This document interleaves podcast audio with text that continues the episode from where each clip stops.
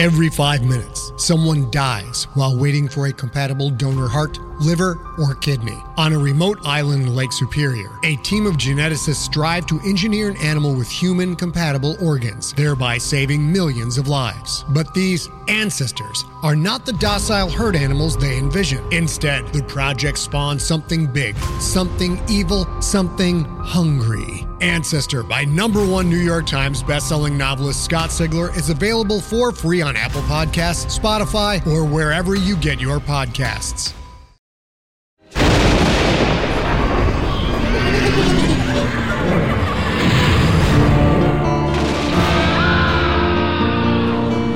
Nightmare. Welcome to the Nightmare Magazine Story Podcast. I'm your host, Jack Kincaid. Nightmare Magazine is edited by John Joseph Adams. As for the podcast, the stories are produced by Skyboat Media, the most respected independent audio production team on the West Coast. They are headed by the Audie and Grammy award winning narrator Stefan Rudnicki and Gabrielle de Cuir. Post production for the Nightmare Magazine podcast is in association with Jim Freund. You can check out Skyboat Media's website at skyboatmedia.com. So let's get on with the stories.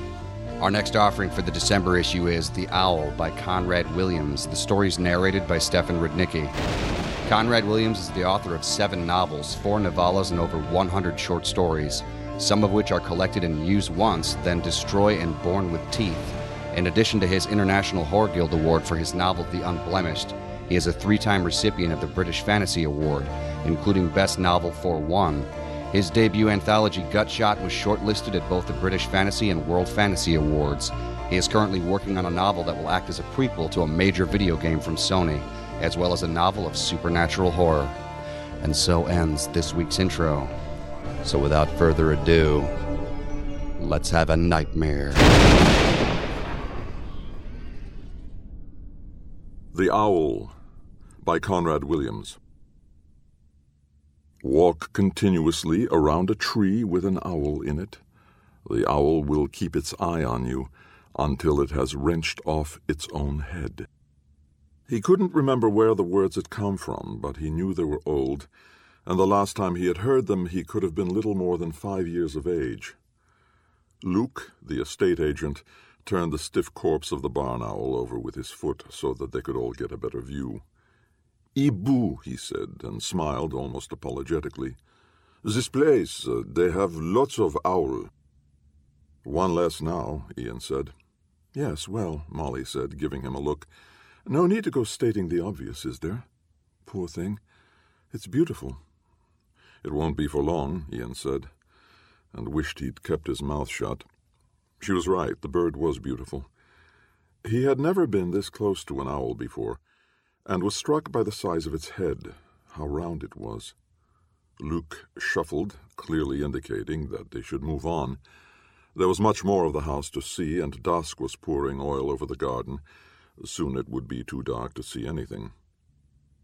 I forget my torch, he said, and shrugged. This house has good electric, but not switched on at present. Come. They proceeded up a makeshift wooden staircase that would not be safe for too much longer. Tiny holes were scattered across the grain, fresh frass on the floorboards. Ian felt his wallet wince. He plucked at Molly's sleeve. This whole house, you know, we're going to have to get it all treated for woodworm. She moved away from him, clearly annoyed by his pettifogging. I'll wait here. I'm not going up there, not in my condition. Ian followed Luke up into the attic.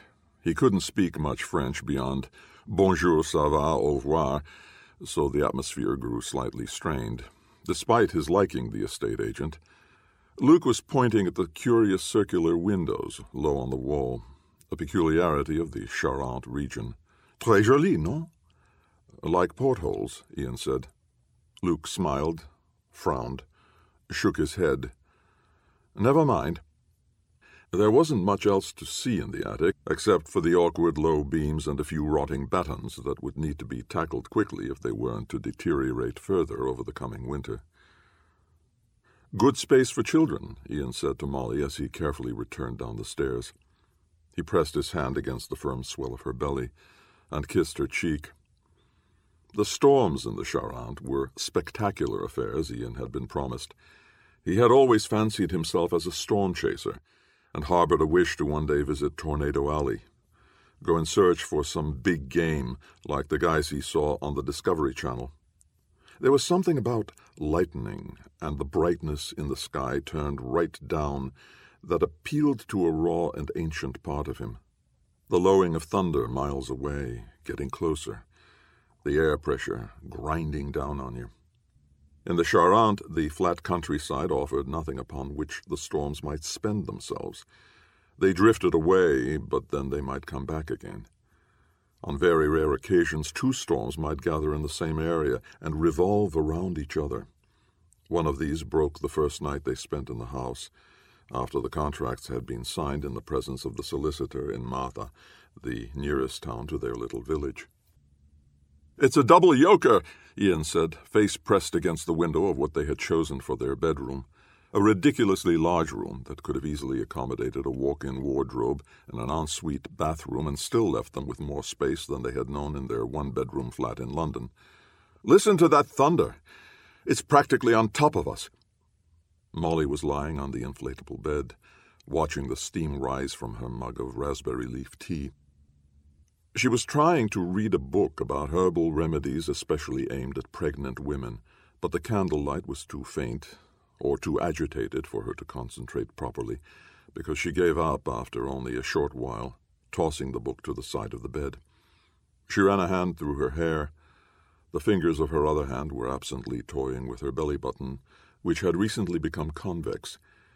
Ian had altered the depth of his focus so that he could watch her reflection in the window her transparent face blitzed by raindrops.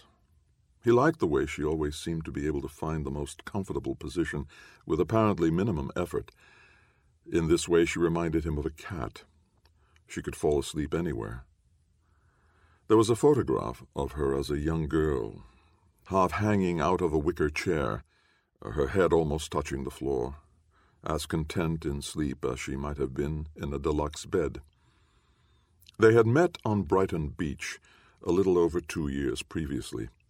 She had been kneeling on the shingle in such a bizarre way, her almost supernaturally long legs somehow splayed out and tucked beneath each other, that it seemed more like a torture than a position of rest.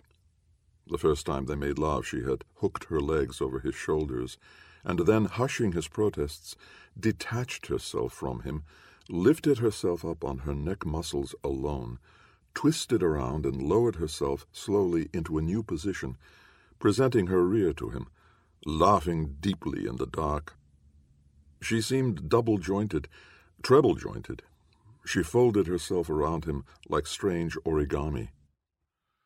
I love you, he said, the words falling out of him, coming from somewhere beyond his control, fueled by the sentiment in his memories. Rain, like buckshot, scattered across the glass. The sky was so alive with pulses of lightning now, constant, random, that it could pass for day. Molly laughed and reached out her hand to him. He could not remember the last time he had told her he loved her, and didn't know whether that was a good thing.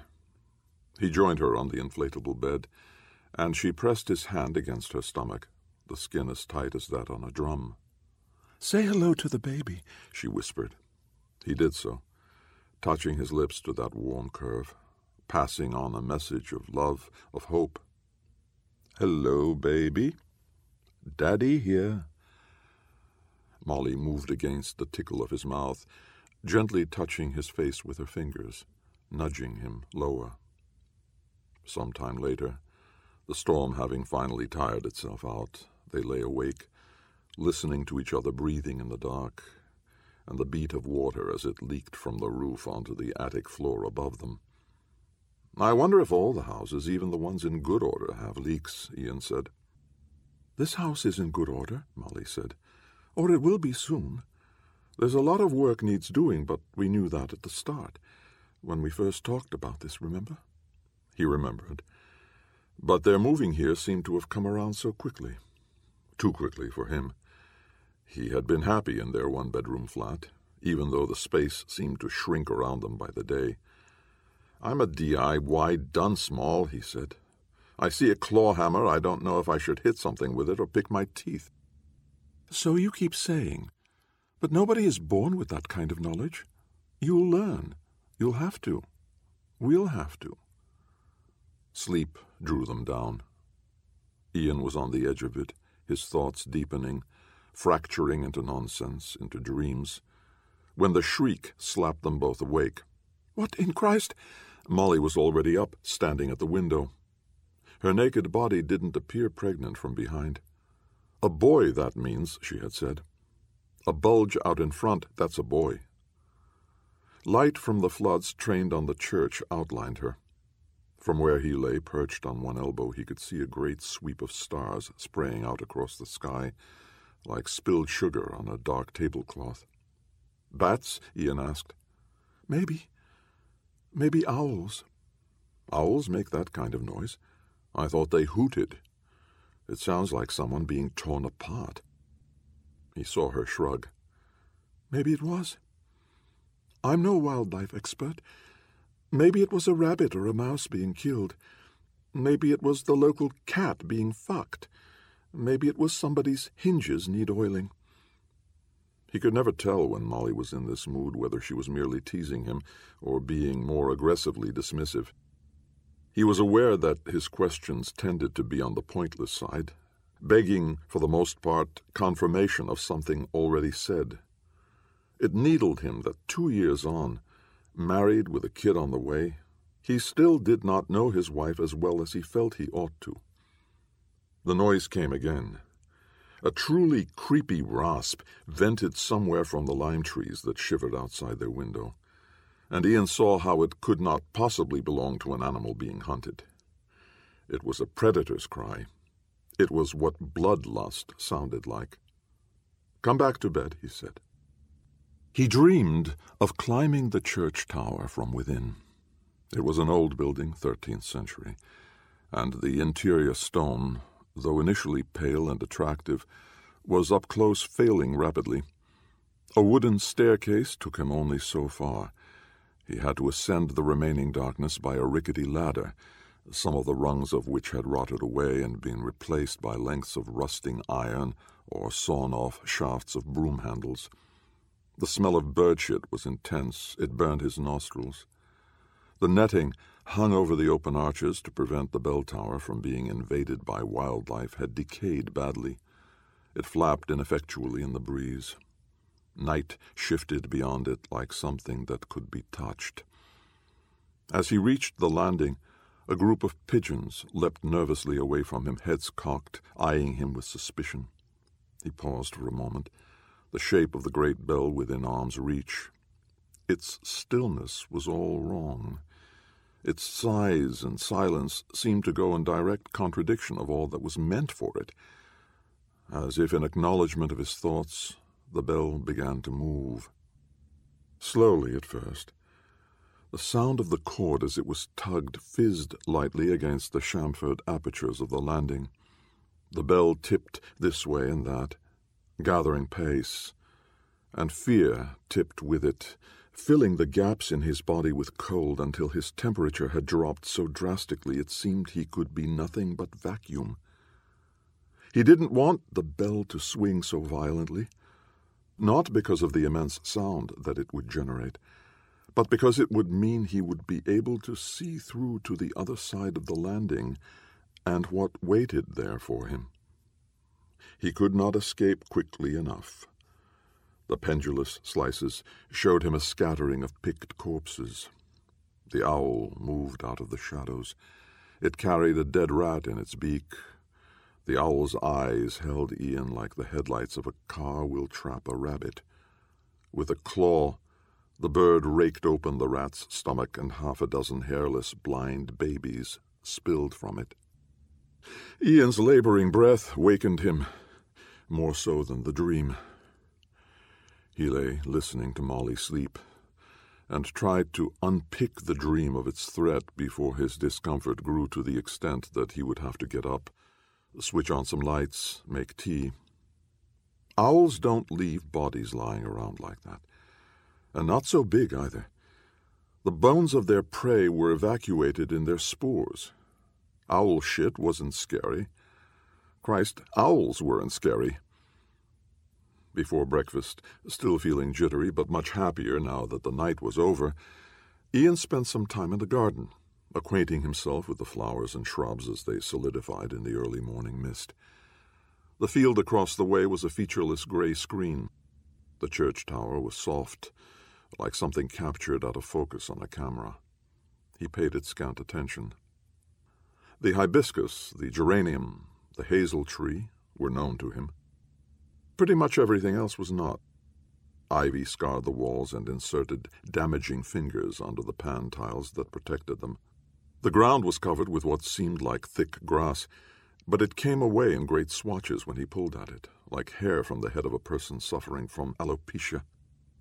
The soil was stony, uncooperative. A tree had collapsed, possibly during one of the great storms, and a riot of ivy and convolvulus had knotted around it, anchoring it to the ground. The only tool he owned was a rusty scythe he had found lying in the grass. His own teeth were sharper. There was so much work everywhere he looked that it appeared insurmountable. He didn't know where to begin. And then Molly was at the window, pushing back the shutters, smiling down at him above that splendidly proud stomach. And he realized that it didn't matter where he began. They had all the time in the world. What does a sodding starter motor look like, anyway? he said, leaning over the Xantia's engine, trying to find some sense in its weird steel and plastic codes. Have a look at the manual. By the time they fired the engine up, it was gone ten, and the pleasant morning they had envisaged pottering around the market stalls of Saintes was steadily being eaten away. The N10, usually so quiet, a pleasure to drive along, was congested with great lorries. Added to that, the radio was asking him to input the security code, and neither of them had noted down what it was when they picked the car up from the garage in Oxford. The guy who sold us this shit Rowan, I'm taking a contract out on the bastard. Molly ignored him. She was leafing through a baby catalogue, marking items they needed with a red highlighter pen. More money they didn't have. It didn't seem to make things any better to consider these things essentials a car seat, a travel cot, changing mats. At least he hadn't yet bothered to work out how to convert euros to sterling. This way, the total would just be so many figures that he didn't understand. It might make the pain of unfolding his wallet that bit more bearable. They arrived in Saintes as the stallholders were in the process of packing away their produce. Hastily, Molly hurried to buy vegetables and a few cuts of meat for that evening's meal, her easy way with the language never failing to impress Ian. Look at the cheeses, he said. My God, look at what we've missed. We can come again, Molly said. There's always the market in Cognac we can go to. There's even one in Matha, although I'll have to find out when it's on. The baby shop was on the other side of the market, on a one way street they passed the remaining few stalls and their owners, who were hosing down their pitchers and loading the last trays and cartons into their vans. A butcher wiped down his chopping blocks. Steel glinted. A pile of skinned rabbits gritted their teeth at Ian as they were tipped into a thick polythene bag. Their eyes seemed too big for the heads that contained them. Molly was hurrying on, aiming for a gap in the traffic. In the instant that Ian's attention swung back to his wife, he saw another pile of peeled bodies being swept into storage. When he checked himself and stepped back to have another look, to confirm they were what he thought they were, the butcher flipped the latch off the awning and drew it across the service hatch. By the time he opened the baby shop door and navigated a path through the prams and buggies, Molly had already gathered a number of items under her arm that hadn't been on the original list. What, do you want the baby to have nothing? she asked, when he pointed out that their budget might not be sturdy enough to factor in these items. I didn't say that, he said. But come on. Toys, nightlights, a bean bag. Hardly essentials, are they? She dropped the things at his feet. You sort it out, then, she said. He shrugged at the shop assistant as Molly slammed her way out of the shop. Je suis désolé, he said haltingly, and then paid for everything.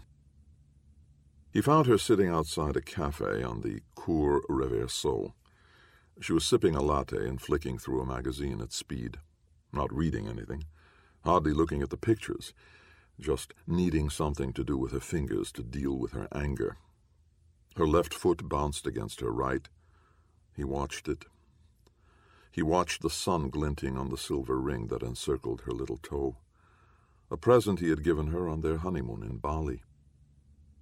I'm sorry, he said, but he had uttered the words too often for them to have any meaning.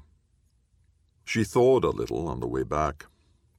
It helped that he had bought something that wasn't on the list either a small toy owl. It had seemed fitting somehow, a tribute to the dead creature. The traffic had dispersed for the legendary French lunch. They made good time going back, and could enjoy more of the scenery now that there were no tailgating Renault drivers or swerving HGVs to keep an eye on. Crumbling farmhouses, fields freshly opened by the tractors, the soil dark and dense, brown as wet leather, long gray roads.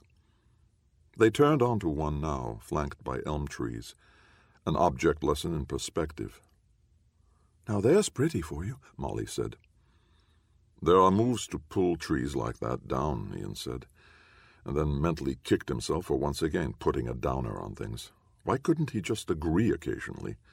It was what she wanted to hear. Why? Too dangerous. They hide the junctions joining the main road. So if a car comes out and you swerve so as not to hit it, there's a tree waiting for you to wrap yourself around. Silence. But you're right, pretty. Reminds me of the opening titles to Secret Army. Molly returned to her baby magazines and her yoga manuals. Ian switched on the radio. Normally he could not stomach the inane Europop that tumbled from the speakers, but anything was better than this atmosphere. But then, a few minutes later, the signal faded, replaced by a wall of static so dense that Ian had to lash out at the volume control. Jesus, Molly said. Do you mind? It wasn't my fault, he said. But she had blanked him again. Ian swallowed against his rising anger. He didn't want to get into a fight with Molly in her state, and tried tuning the radio to a different station. Static followed him wherever he sent the dial. This bastard car, he said.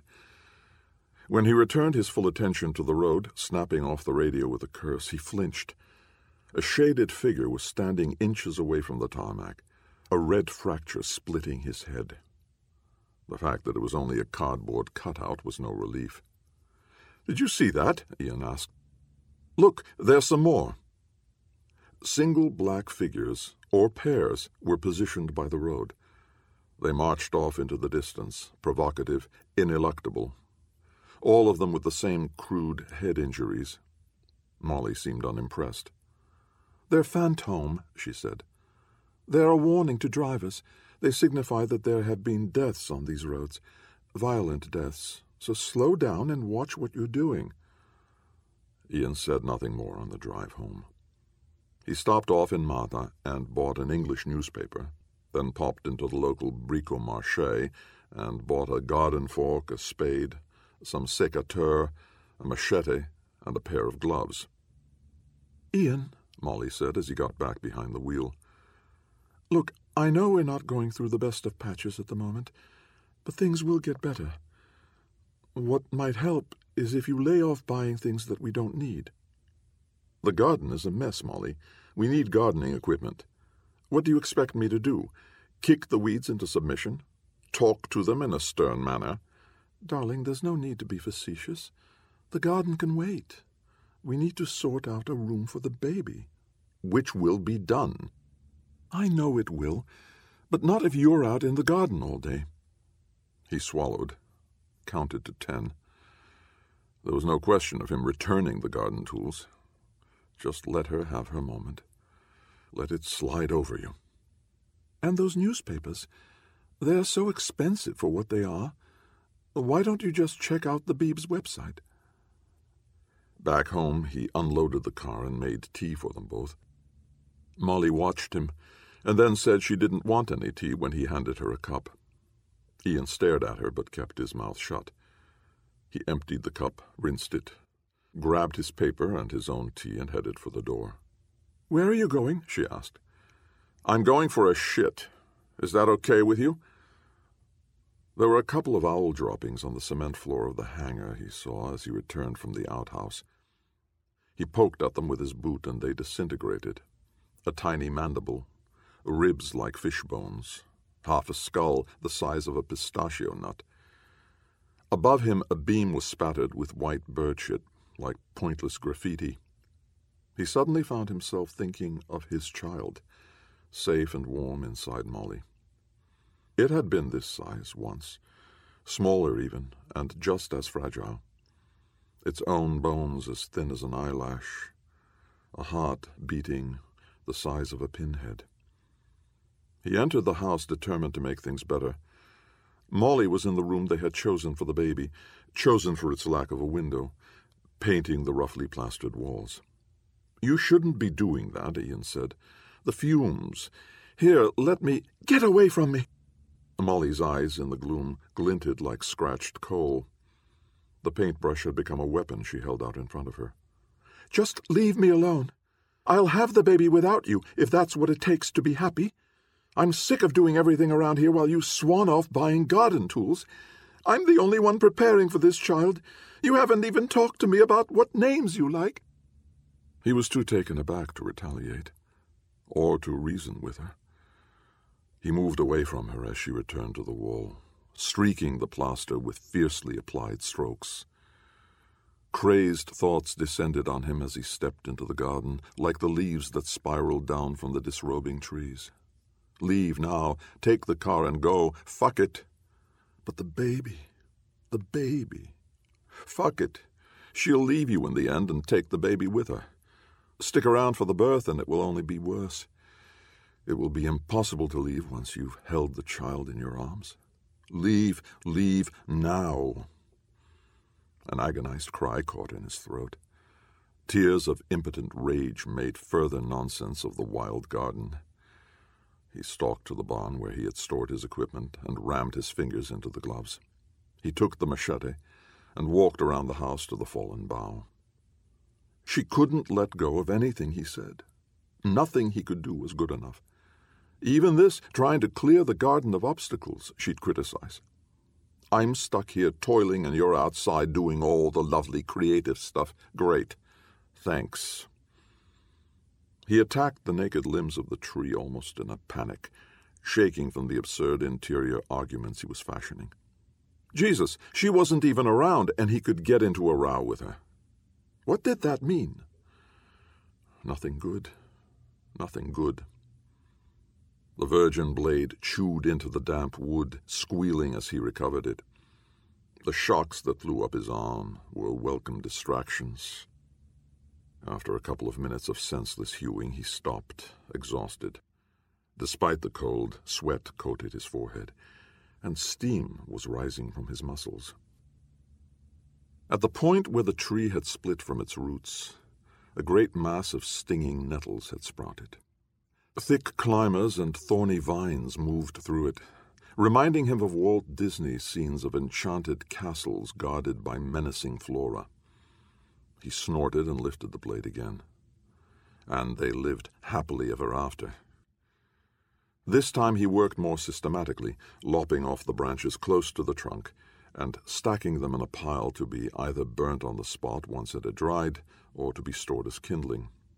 He thrashed at the nettles until enough of the climbers and vines had been exposed to be able to get at them. After half an hour, he had cleared a goodly portion of the tangle and the underlying shape of the garden was coming through. He felt calmer and was beginning to enjoy himself, the sense of achievement as it grew.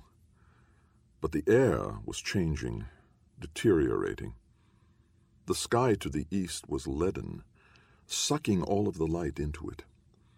The hairs on Ian's arms shifted slowly, like the legs of a cautious spider making itself known to something it hasn't yet recognized on the web. A rumble shifted across the horizon. The engine fired first time, thank God. He didn't relish the prospect of asking Molly to help him start the car, and the inevitable queries. He didn't bother closing the gates in case she was already on her way down to see where he was going. The country lane to the main road was less than a mile long. By the time he had covered it, rain was spitting against the windscreen. There was nothing else on the road. The countryside opened up around him. A village a couple of miles to his left was painted momentarily with gold through a rent in the black sheet. Rain hung like fishermen's nets, trawling the skies in great swaths. It must be ten miles across. Beyond it, or within it, Ian couldn't tell, a sudden trigger of lightning burnt everything into his retina. It was followed almost immediately by the crash of thunder, so close it seemed it must split the sky above him. Ian heard it despite the protesting engine. He pushed the car hard, hoping to intercept the storm as it passed over the N939. If he missed it, it would mean a pursuit along the smaller country thoroughfares, which would be impossible, especially if he had to slow down to 50 kph every time he hit a village. He wound down the window and was assaulted by the chill wind, the almost horizontal slanting of rain. Come on! he screamed. Come on! He took the car off the road at the top of a slight rise and parked without caring if he had spoiled the plowed patterns of the field or whether he would be able to drive out of the mud when his adventure was over. He stumbled out of the car, unconsciously stooped because of the closeness of the sky. The darkness was alive. At its edges it trembled, where real light still existed, somehow compacted and intensified at the horizon as if the pressure of the storm was affecting it. He could still make out the soft black ribbons of rain as they approached, before they engulfed him, and he became a part of their pattern. The howling of the wind went away as the storm's heart settled over him, and for a moment he could hear nothing except for the beating in his own chest. It felt as though something invisible was being drawn up from the ground. He felt his testicles contract the hairs on his nape standing to attention. He felt as if the sky was breathing him in. And then the sky opened under a brilliant slash of a knife that drove the grim colors away for a beat. Thunder collapsed around him, shaking him. Again he screamed as hard as he could, but the sound was lost. His was a tiny voice, an insignificance. He slumped back against the car as the storm left him. Now one, now three, now five miles further west. Still violent, but already sounding weak to Ian's ears. Rain continued to batter down, but he barely felt it. The sharp, almost sour taste of ozone flooded him. He felt alive for the first time in his thirty odd years. He felt somehow defined. He watched the storm recede until it disappeared, and yet he stayed on, willing it to return, until the darkness around him no longer had anything to do with the weather. When he arrived at the house, he found he could not remember his return journey. Maybe the electrical play had done something to his mind, short circuited him, thrown a few switches. Maybe pure elation had wiped a little bit of him out, the clock on the dashboard read a quarter to midnight. He eased himself out of the car and trudged in the dark around to the front of the house. What he'd give for a hot, deep bath now instead of the cold shower that was their only means of keeping clean. A cognac, then, and a piece of last year's Christmas cake. He'd take some tea up to Molly and tell her about the storm. He would apologize and promise to make things right between them. The storm had scored a line beneath him. Things could change. He wanted the best possible start for their baby. His clothes were strewn about the garden like the remains of bodies that had decomposed into the grass. The photograph of him and Molly on their wedding day was hidden behind a white star in the glass. His love letters to her were torn and discarded, fluttering at his feet. The front door was locked. He rapped on it, but Molly was either asleep or ignoring him. He moved back from the door and looked up at the bedroom window. The shutters had been closed. Molly! Molly, please! He hated the wheedling tone that edged his voice. But she wasn't giving way this time. Ian picked up his sopping clothes and the disintegrating cards and notes and dumped them in the outbuilding they were using for storage. He briefly considered spending the night in there, but it was cold, and there was an unpleasant smell of bleach from a sink where they washed their clothes. He went back to the car, shivering now. The storm had scoured the sky, and it was eerily clean. There seemed to be more stars than the space they were studded into. Cold filled the gaps. Inside the car, he started the engine and turned on the heating. It didn't take long to warm up. He dragged a blanket from the boot, through the access hatch in the back seat, and wrapped it around him. He tried the radio. No static this time. There was a faint classical music station, and he felt himself drifting as a soft, soothing piece played. He wondered vaguely who might have composed it and what had driven him to do so. As sleep came, he recalled the tableau from the road as the lightning's flash photography trapped it in his mind. The village, the black wet strip of tarmac, the sheets of rain, the trees like shocked things staggering back from the ghastly breath of the weather. There was something else there. Something in his excitement that he had missed the first time a fat cuneiform shape, arresting itself against the thermals, talons outstretched in a classic pose of predation. A shriek startled him out of a dream that he could not fully recall, other than that it involved the machete, and dark parts of the garden that became more, not less, tangled as he scythed through to them.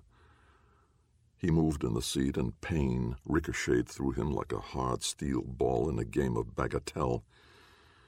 His arms felt as if they had been wrenched into impossible positions, forced to do things beyond what human physicality ought to be able to achieve. They felt tenderized. His hands were raw and itchy, as they were when he washed lots of dishes in detergent without moisturizing them afterwards. Gingerly he straightened, and his gaze fell upon the rear-view mirror. In it he saw three figures reduced by the night to faceless mannequins. Two close to the rear of the car, one further behind, almost at the great arched gate. All of them approached stiffly, incrementally. Their outlines filled in with a black that was deeper than their surroundings. They seemed somehow damaged. The click that jerked him from his paralysis was his throat reacting as he tried to swallow. He got out of the car. He got out of the car and he did not look back because to do so was to confirm his own madness. He would not allow that. There was nobody else in the grounds of his house. Ian stood by the car long enough for them to be able to touch him if that was what they wanted. And then feeling vindicated, walked to the front of the house. Dawnlight had set fire to the lowest edge of the gloom, but it was damp and it burned slowly, coming on with the same terrible slowness as the figures he had seen, thought he had seen. He tried the door and felt a bitter victory to find that it was unlocked. Molly had capitulated. He was being offered an unspoken invitation to return to the fold. He passed through the kitchen which smelled faintly of the previous night's casserole, and he broke off a piece of stale baguette to take the edge from his enormous hunger. Food could wait. At the top of the stairs he smelled the fresh paint in the nursery, and felt cold fingers of rooms seldom used reaching out to him. In the bedroom he switched on the light, and was greeted by an empty bed, the covers torn away from it, lying in a pile in the middle of the floor. Molly, he said, and his voice fell flat. Had she gone into labor while he was sleeping? Why didn't she come to him in the car? Surely her troubles with him could be forgotten if their baby were on the way. She wouldn't go to a neighbor for help instead, would she? Their first baby? How could she not want him with her? He hurried downstairs, feverishly patting his pockets for the car keys. Presumably she would have been taken to Saintes to give birth. He ought to ring ahead, but he didn't have the number, and anyway he was reluctant to talk to a voice that couldn't understand his urgency, and time was precious to him now. All that was forgotten when he stepped into the cold mist of morning and saw the figures again, shifting slowly around the corner of the house, two walking abreast, the other still lagging behind, the jagged wounds in their heads clearly visible, shining wetly in the embryonic light. He stepped away from them, into the shade thrown by the canopy of trees. He heard the ticking of long gone rain on a carpet of dead leaves as the branches gave up the water they had gathered the previous night. The owl landed on the wall and began to clean its bloodied beak. The light's slow accretion, so subtle that it couldn't be measured. Ian turned to look up at the crooks of the branches and waited for her wrenched shape to assume there and that of the strange pendulum that swung bloodily from her guts. He retrieved his machete from the foot of the tree at the same moment that the third figure joined its companions. Ian rejoined his own moments later.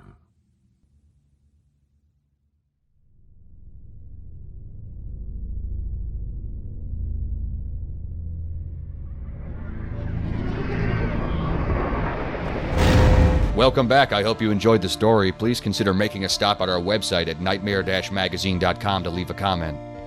Just click on fiction, find this story, and then leave a comment there. Or if you'd like to help spread the word, go to iTunes, find the Nightmare Magazine Story Podcast, and leave a review or rating there. Meanwhile, if you haven't already subscribed to Nightmare Magazine, please check out our many options at nightmare-magazine.com slash subscribe. There's also other ways you can be notified of new Nightmare Magazine content. You can subscribe to our free monthly newsletter or RSS feed. You can follow us on Twitter or like our fan page on Facebook. If you visit nightmare-magazine.com and click on this month's editorial, you'll find links to all of our social media pages. The podcast stories are produced by the Audie and Grammy Award winning narrator Stefan Rudnicki Skyboat Road Company, Inc., in association with Jim Freund. Thanks for joining us. Sleep tight.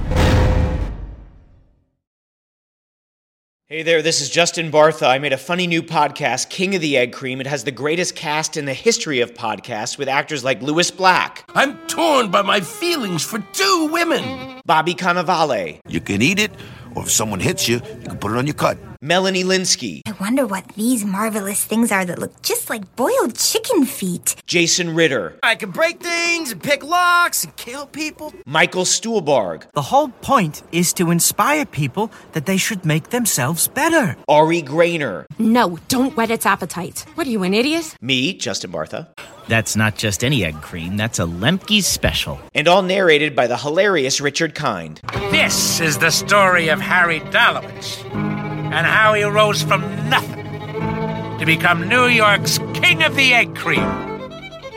So if you like funny true stories, come listen to King of the Egg Cream, available wherever you get your podcasts.